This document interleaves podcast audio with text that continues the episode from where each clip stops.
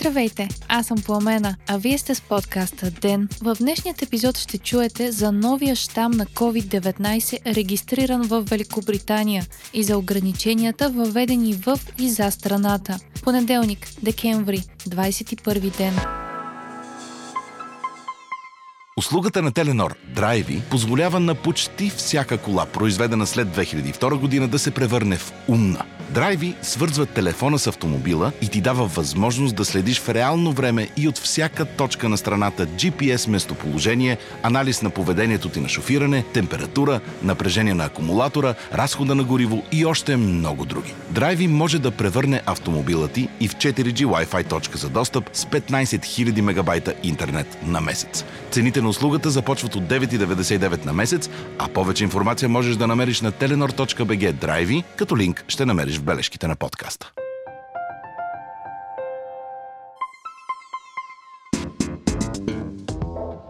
10 дни след като започна иммунизационният процес, Великобритания въведе най-тежкия локдаун в страната от началото на пандемията. След спешна среща на кабинета в събота, премиерът Борис Джонсън обяви, че нов щам на коронавирус се разпространява бързо в Южна Англия и че се налага нов метод на защита срещу него – по думи на Джонсън, цитирани от Нью Йорк Таймс, новата мутация е близо 70% по-лесна за предаване от познатите до сега.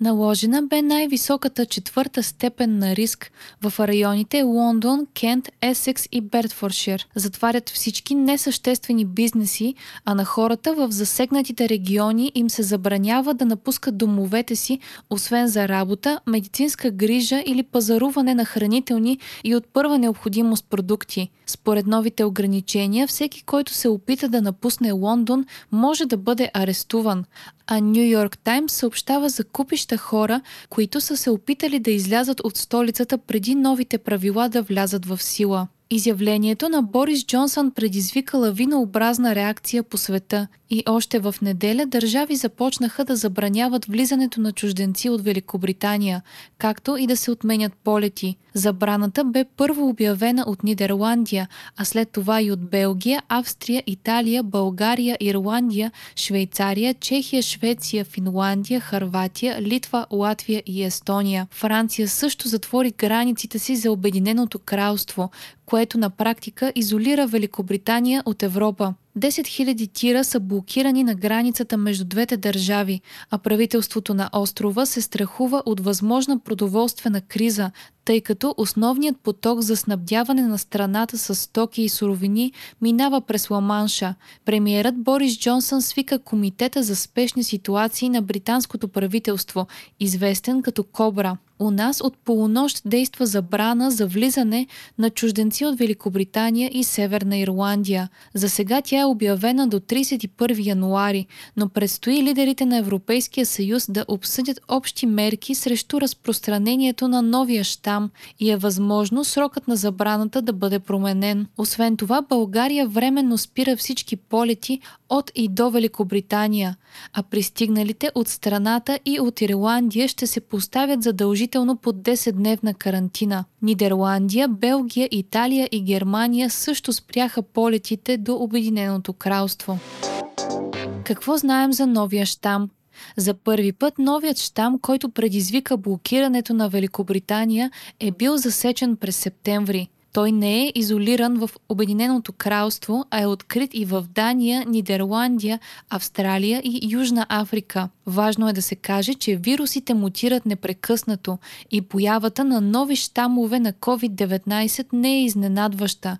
Това, което притеснява учените в този конкретен щам е, че по досега наличната информация изглежда да се разпространява по-бързо, отколкото останалите щамове. Данните на този етап обаче не показват по-тежко протичане на заболяването, отколкото при досега известните щамове, пише Guardian. Особеното при новия щам е, че притежава множество мутации в областта на S-шипчешкия повърхностен протеин, което води до по-лесно свързване на вируса с клетките на гостоприемника. Това би могло да обяви обясни по-лесното му разпространение в сравнение с другите щамове. Въпреки, че няма заключителни лабораторни данни, които да потвърдят тази хипотеза, предварителните изследвания в Великобритания показват, че новия щам се разпространява толкова бързо, че вече е заменил няколко други щама на коронавируса, които се наблюдават от много по-рано.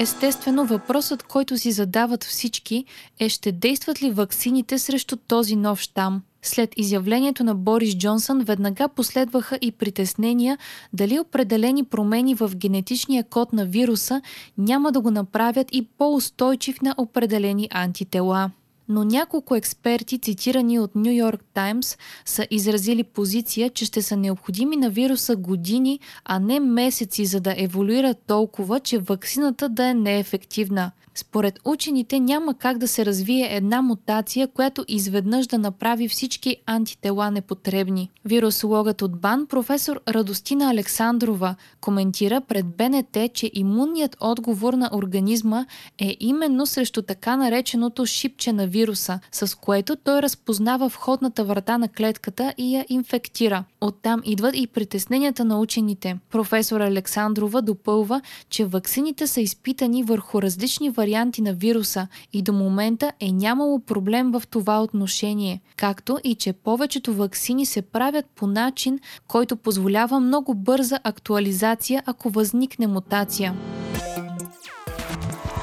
Още от деня.